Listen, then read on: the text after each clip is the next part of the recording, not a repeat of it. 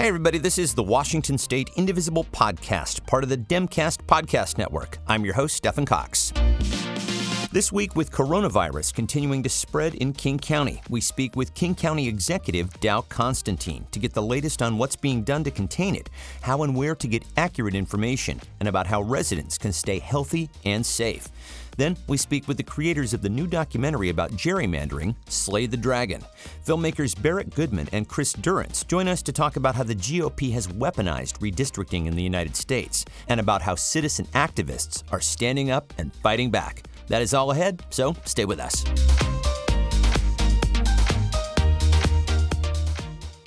As of this recording on Wednesday, March 4th, the coronavirus has claimed 10 lives in Washington, nine of them in King County.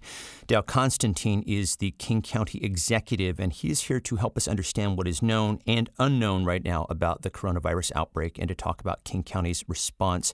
Dow Constantine, I know you're very busy, so uh, thank you so much for taking the time. Well, thanks for having me. So, you know, when I put the word out that you would be joining us, of course, listeners had a million questions. So we'll just jump right in. And the first one is about testing. What is the county's capacity right now for testing people with COVID 19? Yeah, so it is. Uh, it has been the CDC performing the testing. Now uh, the state health department is up and running with the ability to test up to 100 people a day, patients a day. And they're working with the University of Washington to create additional capacity using the CDC's procedures, their assay. And then, uh, and then yesterday, uh, state health contacted the commercial labs across the state uh, imploring them to get in the game to start uh, participating in testing as well. So the challenge here is to ramp up the testing capacity as quickly as possible so that we have a better ability to track the progress of the virus and also to make sure folks who are, uh, say, uh, isolating themselves out of an abundance of caution yeah. Uh, can find out if they're clear and get back on the job. Absolutely. Um, tell us just briefly about what we know about the facilities for testing. I understand that there's a facility in Shoreline. Are there others forthcoming? There are going to be others forthcoming. The state labs were already set up and they've ordered more equipment and uh, two new uh, pieces of equipment will be arriving presently, and that's going to allow them to increase their own internal capacity.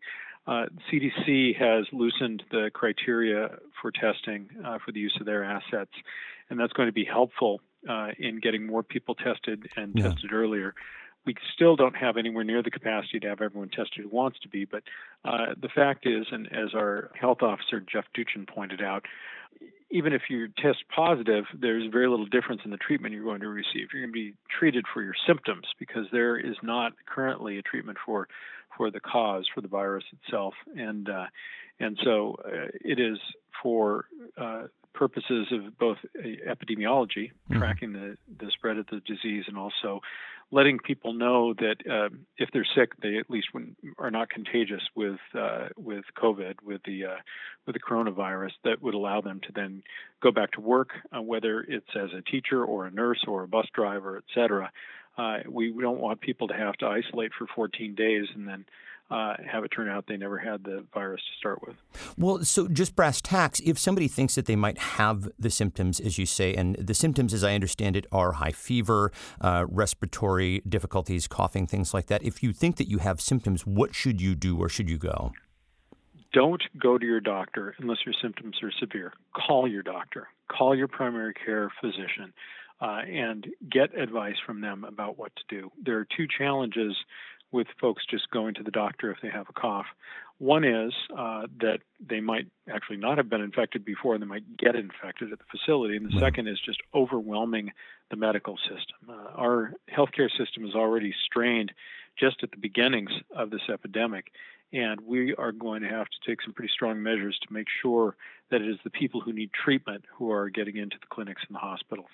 Uh, I will tell you that it is very hard to keep people from uh, getting spun up and and wanting to be tested and wanting to go to the doctor when they have mild symptoms. But uh, it's particularly uh, those who are older and those who have compromised immune systems who really need to uh, seek that help and be attended to first. Yeah, you're saying people over 60 in particular, and people who have other complicating issues are, are the people who should be prioritized here. But you're speaking to a larger issue, which is that there's a, a lot of disinformation and, and misinformation uh, about coronavirus, uh, especially, right. unfortunately, at the federal level. Um, and that gets into a specific listener question from Alex Baxter Johnson, who wants to know what is the best way to manage misinformation and panic around coronavirus? I've suggested that, uh, and we're going to move forward with this, that we set up a, a, a truth squad of sorts. Uh, somebody said we need a we need a Corona Snopes, but uh, we we we need someone to one clear source to be putting out correct information, usually in response to rumors and misinterpretations. Uh, it has been happening with maddening frequency, uh, and it is to be expected in a situation like this, but it can re- lead to real harm uh, when people are passing around bad information. So we need to um, stand up a single clear uh, clearinghouse for, for the right information. It needs to be coming from public health, not from uh, rumors on the internet, not even from politicians, but from uh, the people, the scientists who are charged with knowing uh, uh, truth from falsehood. Because of its connection to the Trump administration, I think some people are hesitant about uh, trusting information coming from the CDC's website. Are there state or county sources that you rely on and recommend? Yes, our King County Public Health website, as well as the State Health Department website, are good sources of information. Uh, I'm not qualified to pass judgment on the uh, validity of the information on the CDC website.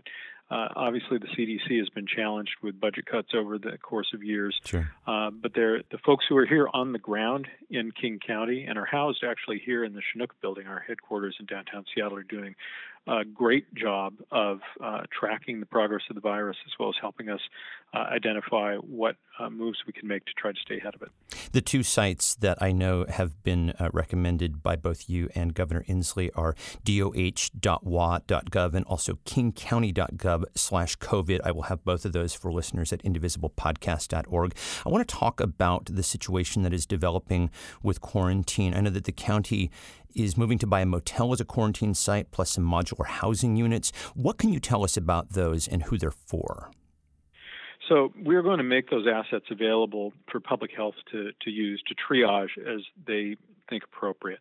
Uh, in general, we're acquiring, for example, the motel property for isolation and recovery. So that would be really if you, you've confirmed that you have been exposed, you can be in a place where you're not going to expose others and where you have the opportunity to recover. Um, that could be for people who don't have a, a home to to isolate in hmm. for for the population that's homeless, or it could be for people who can't return home because they might infect their family they might be, uh, for example, college students who live in a dormitory setting. Uh, we need to make sure that we have ample capacity to allow people to recover without infecting others and to get them out of the hospitals and free up the space in hospitals for the people who need that treatment. Can you give us a sense of how many beds we're looking at currently? Yeah, I don't have a, a, a clear number on the rooms in the motel that we've acquired. Uh, it's many dozen.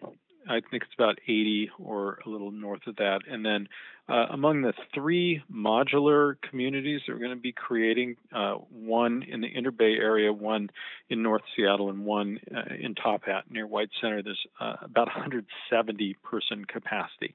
That varies depending on whether you are confirmed to be affected, uh, infected, in which case you can be in closer proximity to others, or whether you're simply um, being quarantined and we don't know yet whether you've been infected because if you're not infected we obviously don't want you to be uh, too near someone who has been. So public health sure. will manage all those assets. We're continuing to work to get others uh, so that we have them across the county. And uh, that uh, that work is going on with our facilities division here. And how will that treatment be covered for people who will be quarantined there? So the treatment is through the health system. The, these facilities are not for treatment as much as they are for isolation. The people in Understood. these will not okay. be having the kinds of symptoms that uh, cause them to need to be hospitalized. I'm just going to mention that in standing up these kinds of facilities, we have a great advantage in that we have at the head of our facilities division, uh, Tony Wright, who's a retired Army colonel, former head of the Army Corps of Engineers here, and a guy who's stood up large uh, temporary communities across uh, war zones in in uh, in the Middle East, and oh, wow. he uh, has a lot of experience doing these kinds of things very professionally and in a big hurry. So uh, we're we're lucky to have him. As of today, you are officially recommending that people who can work from home. I'll just ask you flat out: Are you foreseeing that becoming mandatory at any point in the future? It could. Uh, we want to do everything we can now to slow the spread of the virus and give the medical community the chance to create treatments and ultimately a vaccine.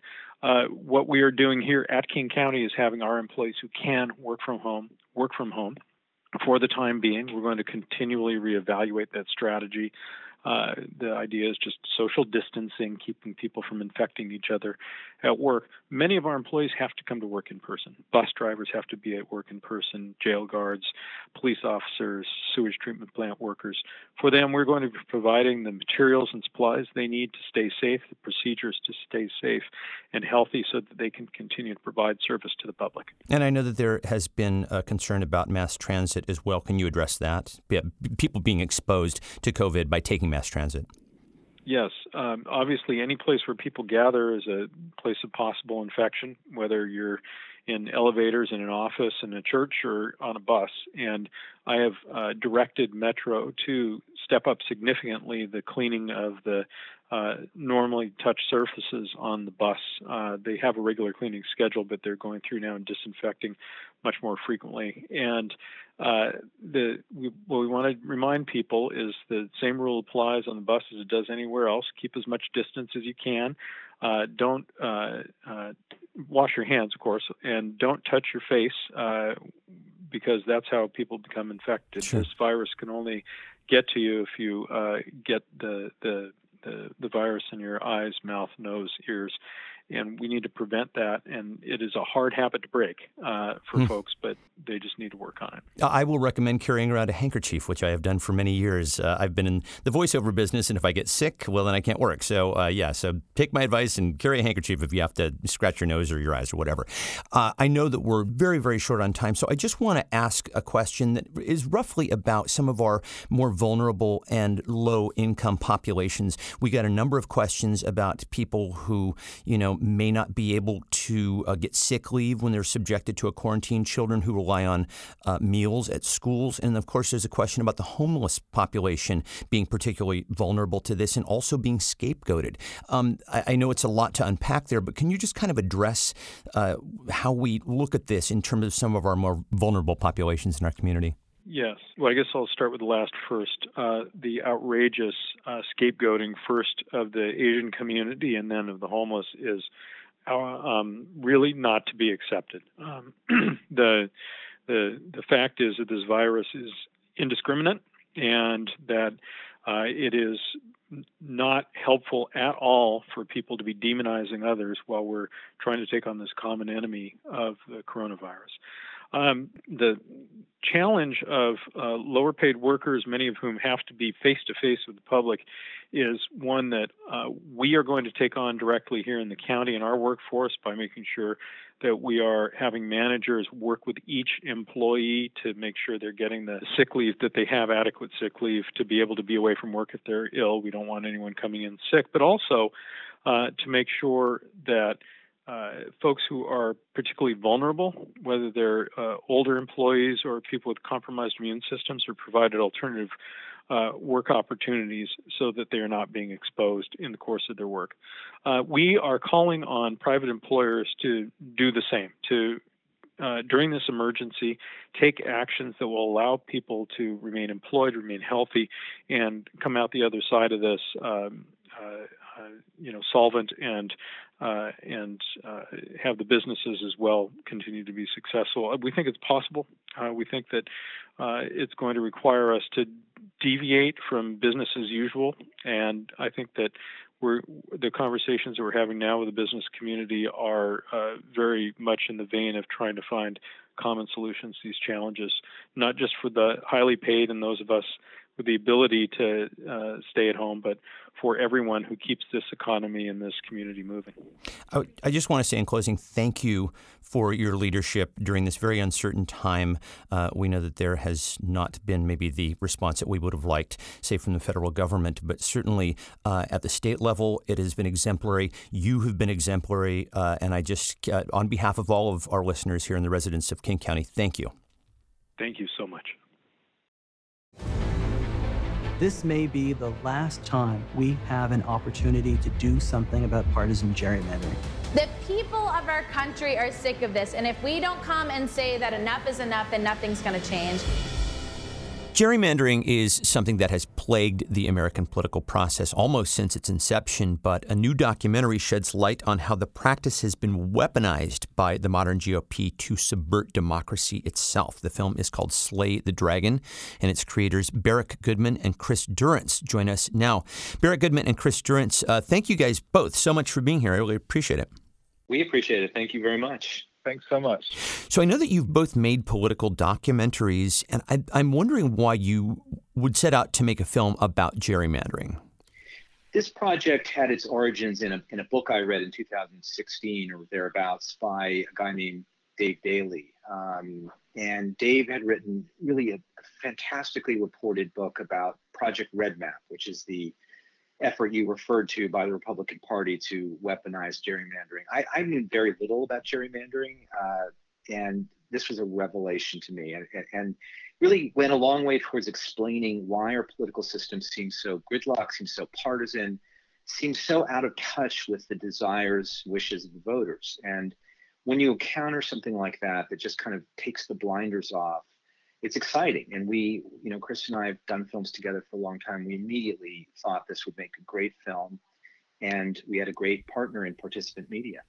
Yeah, it's true that when you start to unpack the subject matter, I mean, I think listeners to this show, because it's a very progressive activist audience, are familiar with not only what gerrymandering is, but just how insidious it is and the way that it's been used by the GOP, but uh, the way that you unpack it over the course of the film really shows just how far the tentacles reach. Um, we know that the GOP has recognized that demographics in the U.S. are just not on their side, right? The country's getting younger, it's getting more liberal, getting more urban, less white. So they essentially have tried to rig the game. And yes, so you just mentioned uh, Project Redmap. That was something that they started in 2010. Tell us a little bit more about that and how it worked.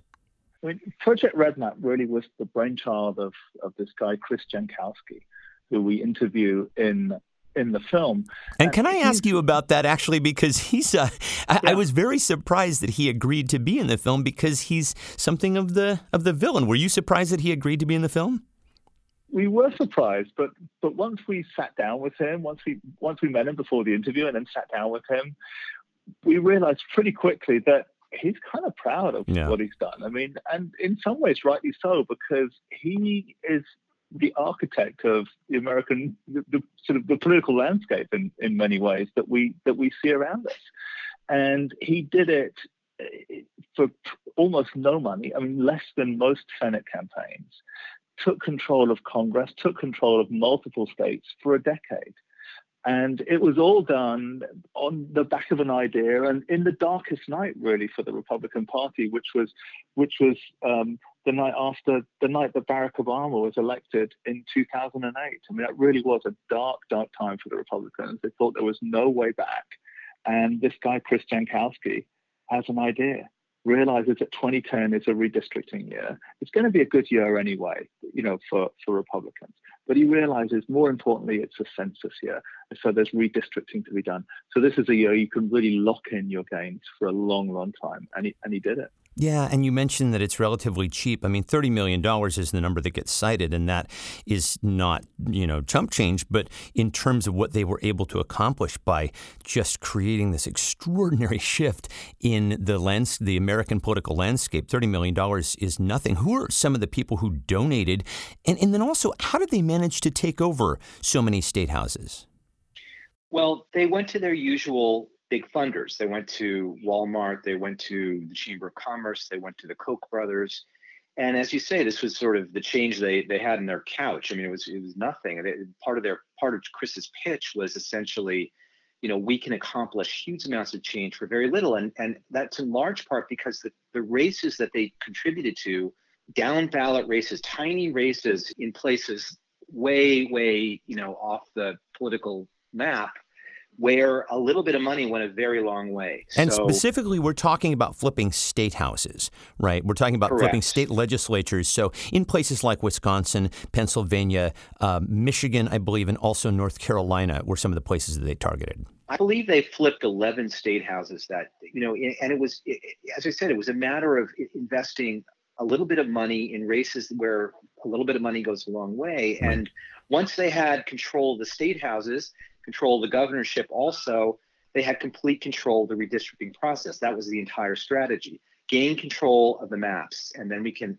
re engineer them to give ourselves an advantage all the way through the decade of the 2010s until the next redistricting cycle. And then, because we have an advantage already, we'll be able to keep that advantage alive. So th- that's the insidious thing about gerrymandering. One of them is that it's self perpetuating. If you can't dislodge the map makers, they can keep drawing maps favorable to them until there's some kind of intervention that prevents it. Right. And one of the things that is particularly insidious is the way in which you talk about how 2010, the technology had arrived such that they were able to do this with surgical precision in ways never even dreamed of before. Can you talk about that process a little bit?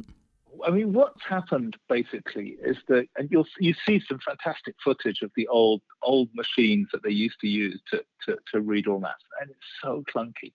But by 2010, you get the beginnings of very powerful computers combined with huge data sets on Americans coming from social from social media, coming from magazine subscriptions, coming everything about our habits, how much we earn, our race, our gender, our age, our habits, our interests starts coming together. And so you can pull this information into these large databases and then literally with a computer walk down, metaphorically, walk down a block and pretty much house by house have a good sense of how someone is likely to vote and for which party, sorry, for which party they're likely to vote. And then you can start shifting your boundaries around so that you can choose the voters who are going in the in the right in the right uh, districts, then are going to give you an impregnable majority. And you see that in Wisconsin uh, in spades. I mean, they did it in many many states, but in Wisconsin you see it in spades. In 2012, and then again in 2018, Democrats won huge in Wisconsin yeah. did not win a single seat in the in the state. And what you mean by that is Democrats had the majority vote by quite a bit, but didn't pick up a single seat. Majority vote, the governor, yeah, the big big victories in the in those local elections. And Barack Obama won huge when he was when he was running in uh, in uh, I think 2012, I think it was. So they do. They, so the vote share is massive, but the seat share, Republicans did not lose a thing, and it's just it's just remarkable. As one of the people says in the film, it's just an astonishing perversion of democracy. I it runs totally against what democracy should be about. Yeah, as you say, it's it's essentially politicians choosing their voters as opposed to vice versa. And then once that happens, it kind of creates a one-party rule, which is, uh, as you also say, is very uh, difficult to start to extricate yourself from. You open the film by talking about the Flint water crisis and I don't think that most people would connect the dots between that and gerrymandering, but you do. Uh, how are they connected? Well, what happened in Michigan is that a legislature was was gerrymandered in a Republican majority legislature that was not at all, you know, uh, responsive to the will of the people. They they they were insulated from the ballot box essentially by having these safe seats drawn for them. So when when uh, it came time to decide what to do about the water system in Flint, there was essentially there was a, an emergency manager placed over Flint. That was done by the state legislature. Emergency manager is essentially an outsider with no uh, accountability whatsoever to the local people. That emergency manager decided to switch the water supply to save a few million dollars to the Flint River, which the Flint, local Flint residents knew was polluted and horrible. They rebelled. They they voted statewide to to evict this state this this emergency manager, and the legislature didn't pay any attention to them. They essentially said, "Too bad, we're keeping him. Uh, we don't care what you think, and we don't have to care what you think because we don't need to face you at the ballot box." So, you know, it was a series of decisions made by uh, essentially, you know, impregnably uh, ensconced leaders against the will of the local community to the detriment of the local community. And, and it, it was just a, a, glaring example of how gerrymandering leads to this sort of imperious um, un- unaccountability and sometimes with disastrous consequences. It was important to us throughout that what, that we show the real world consequences of gerrymandering, and it's not just Flint, because it's it's it's gerrymandering is this is this word that few people understand. Redistricting is a process that few people understand, pay attention or even pay attention to, uh, but it does have real world consequences.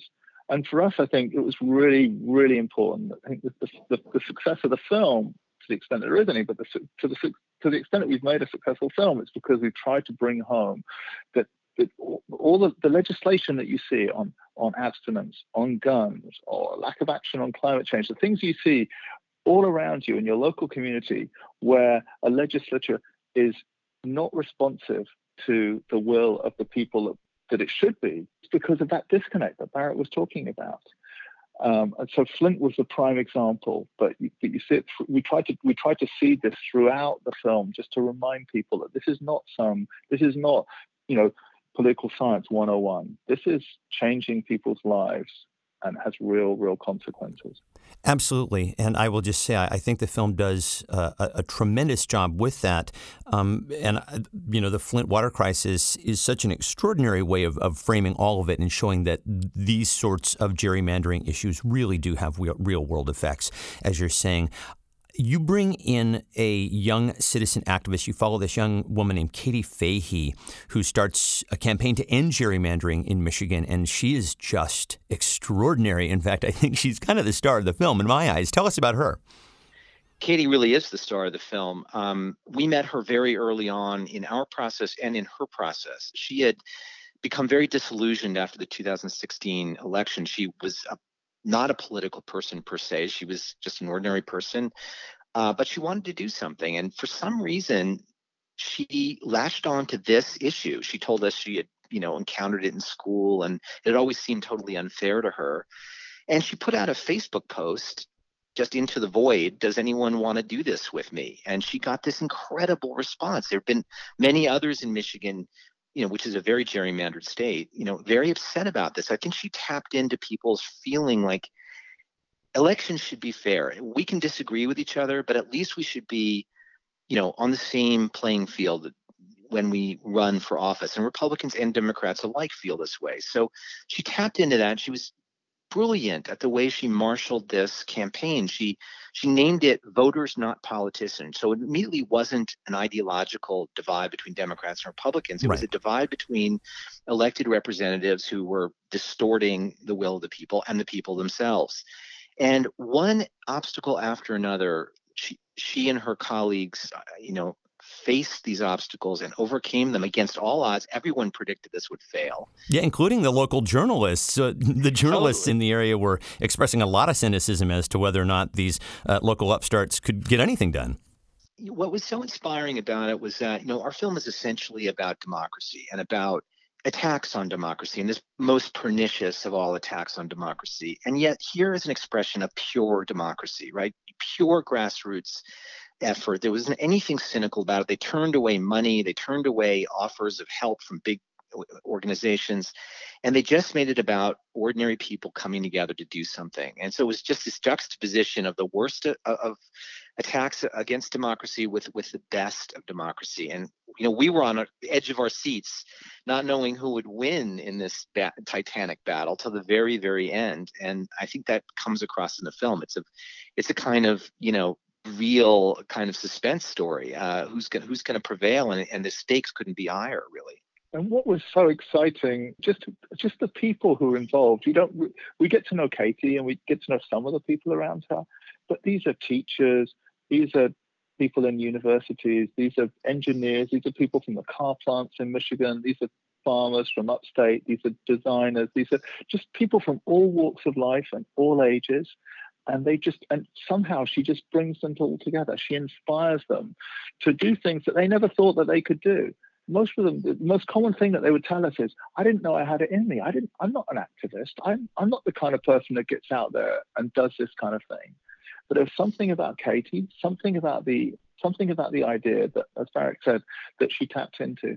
And you, you felt it all around the state. And I think they were taken by surprise as well. They started out, you see this a little bit in the film, they started out doing these information sessions about gerrymandering. They'd take over a church or a school hall or something on the weekend, Sunday morning, and they'd have hundreds of people coming, standing room only, to hear about to hear about gerrymandering in rural Michigan.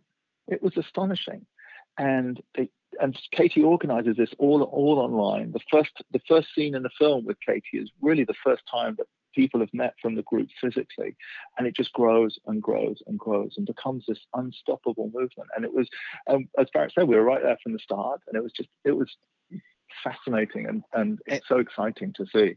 I'll say one more thing about it, which is that while it grew and while it spread, we we were also witness to the attacks against it from the entrenched interests in Michigan. The, the, the mostly from the right. And you know watching that was was was as dispiriting as as as katie's was inspiring because it was just big money cynical, cynical attacks. We knew they were false. We knew they were lies.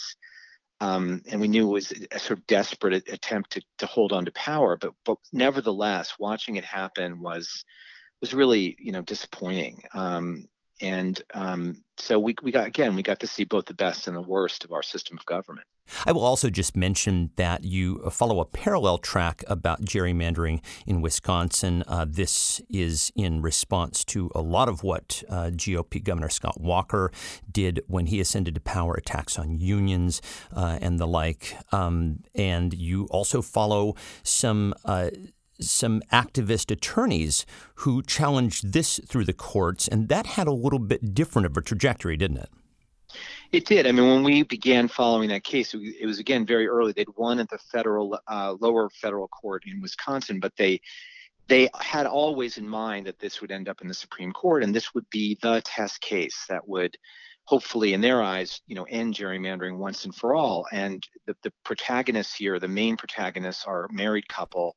Uh, nick stephanopoulos a university of chicago law professor and his, and his australian born wife uh, ruth greenwood who's a voting rights expert. And the two of them you know they nick had had come up with a, a measurement of gerrymandering called the efficiency gap. And the supreme court had always said if you can bring us a measurement that is that really shows when this is partisan gerrymandering is happening we will be able to pass you know a law that says or, or rule on rule on a case and basically outlaw it. But if you can't bring us a measurement how can we possibly get involved? Well here was a measurement. And so they the lower courts all embraced this. And there was a lot of optimism that the supreme court would as well. So we wanted to get in on this case follow it through watch it happen. These were some of the most brilliant people i've ever met. Um, and completely opened up the process to us. Let our cameras in let us follow their strategy sessions and their meetings and their you know all the hope and and this is an emotional issue for them. Sure. And it was uh it was really you know again along with katie's story again a privilege to be able to be on that journey with them it's just an extraordinary thing that you were able to follow these two stories in tandem and watch them play out. And I don't want to give anything away, but I will say that for those who don't remember what happened with the Wisconsin gerrymandering Supreme Court challenge, uh, it's actually a nail biter. I will just say to both of you, and and uh, as a recommendation for people listening, uh, this is just a tremendous film. I mean, I really can't recommend it enough. So, in screenings and the like, uh, are you finding that people are seeing this as as a wake up? Are you seeing light bulbs go on? People becoming aware of the scope of the problem of gerrymandering? You know, not only the light bulb moments, and I think it, it does connect a lot of dots for people, and sort of you know brings home to them, ah, you know that that's I knew there was something going on. you know, it's not mm. the answer to every problem we have in politics, but it's it's at the root of a lot of them. But but not only that, but an emotional response. I mean, there are a lot of a lot of tears and a lot of cheers in this film, and you know, we felt them, and we weren't sure audiences would feel them, but but universally, we've screened this a number of times at this point around the country, and we've gotten that reaction, and and particularly in the states where we focus on Michigan, North Carolina, and Wisconsin, who live and breathe and are intimately familiar with this practice you know it's it, it's for them it's sort of a, a, validation of what they suspected and felt all along and, and it's been very emotional for those kinds of people my favorite reaction was at one of the screenings we did. I can't remember where it was. It might well have been in Michigan. It probably was in Michigan. But so as soon as the lights went up, um, we came on stage to do a, a brief uh, Q&A afterwards. An audience member shouted out, Katie for president. Ah. and the whole room, the whole room erupted. Well, I think people, when they see the film, will realize why uh, somebody might have shouted that. She does seem like she has quite a, uh, a future, uh, whether in activism or politics. Who knows? It'll be interesting to see. Um, so we are going into 2020, which is, of course, a census year. There's a lot writing on this year's election. Um, there are a number of citizen organizations that are working to overturn gerrymandering. I won't spoil anything by saying that they have proven to be at this point more effective than court challenges. Are there any organizations that you like and would recommend?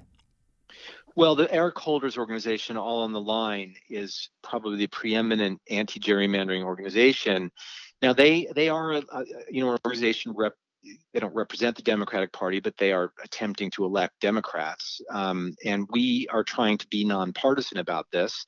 It's a little hard when one party is doing all the gerrymandering or most of it, but nevertheless, you know, we, we are against the practice altogether, and we are for, um, as a film and as, as producers and directors of this movie, we are for the citizens commissions that are, you know, we think that's the gold standard of solutions, and and I, I believe that All on the Line also agrees with that. So any organization that backs that solution, in our opinion, is they're on the right track. And um, those citizens commissions are not possible everywhere, but in many states they are. And and you know now there's one you know, there are several around the country, and um, we hope that, that that those will proliferate because that really is the solution to this problem. So long as politicians are drawing lines, you're going to have politics enter in, and and that, you know, that's the wrong solution. So, you know, we think that citizens ought to be doing this. And they can do it fairly.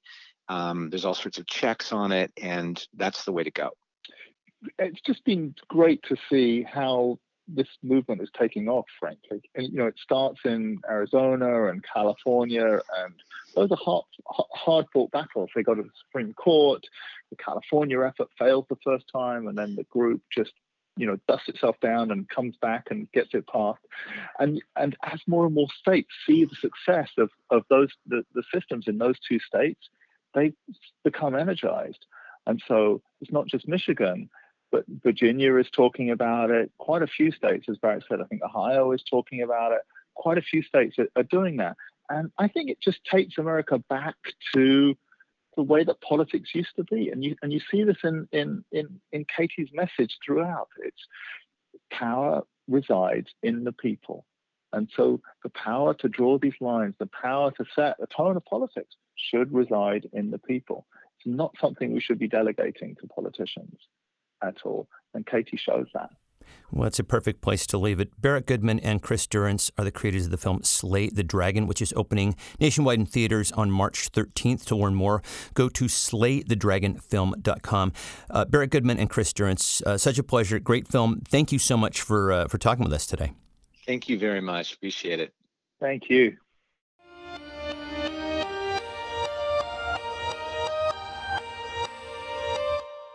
Well, what a week it has been here in Washington. Obviously, the main call to action this week is to stay healthy and safe. Wash your hands often. Do not touch your face. Try to avoid crowds if you can. You've heard all this stuff already, but I think it's worth repeating.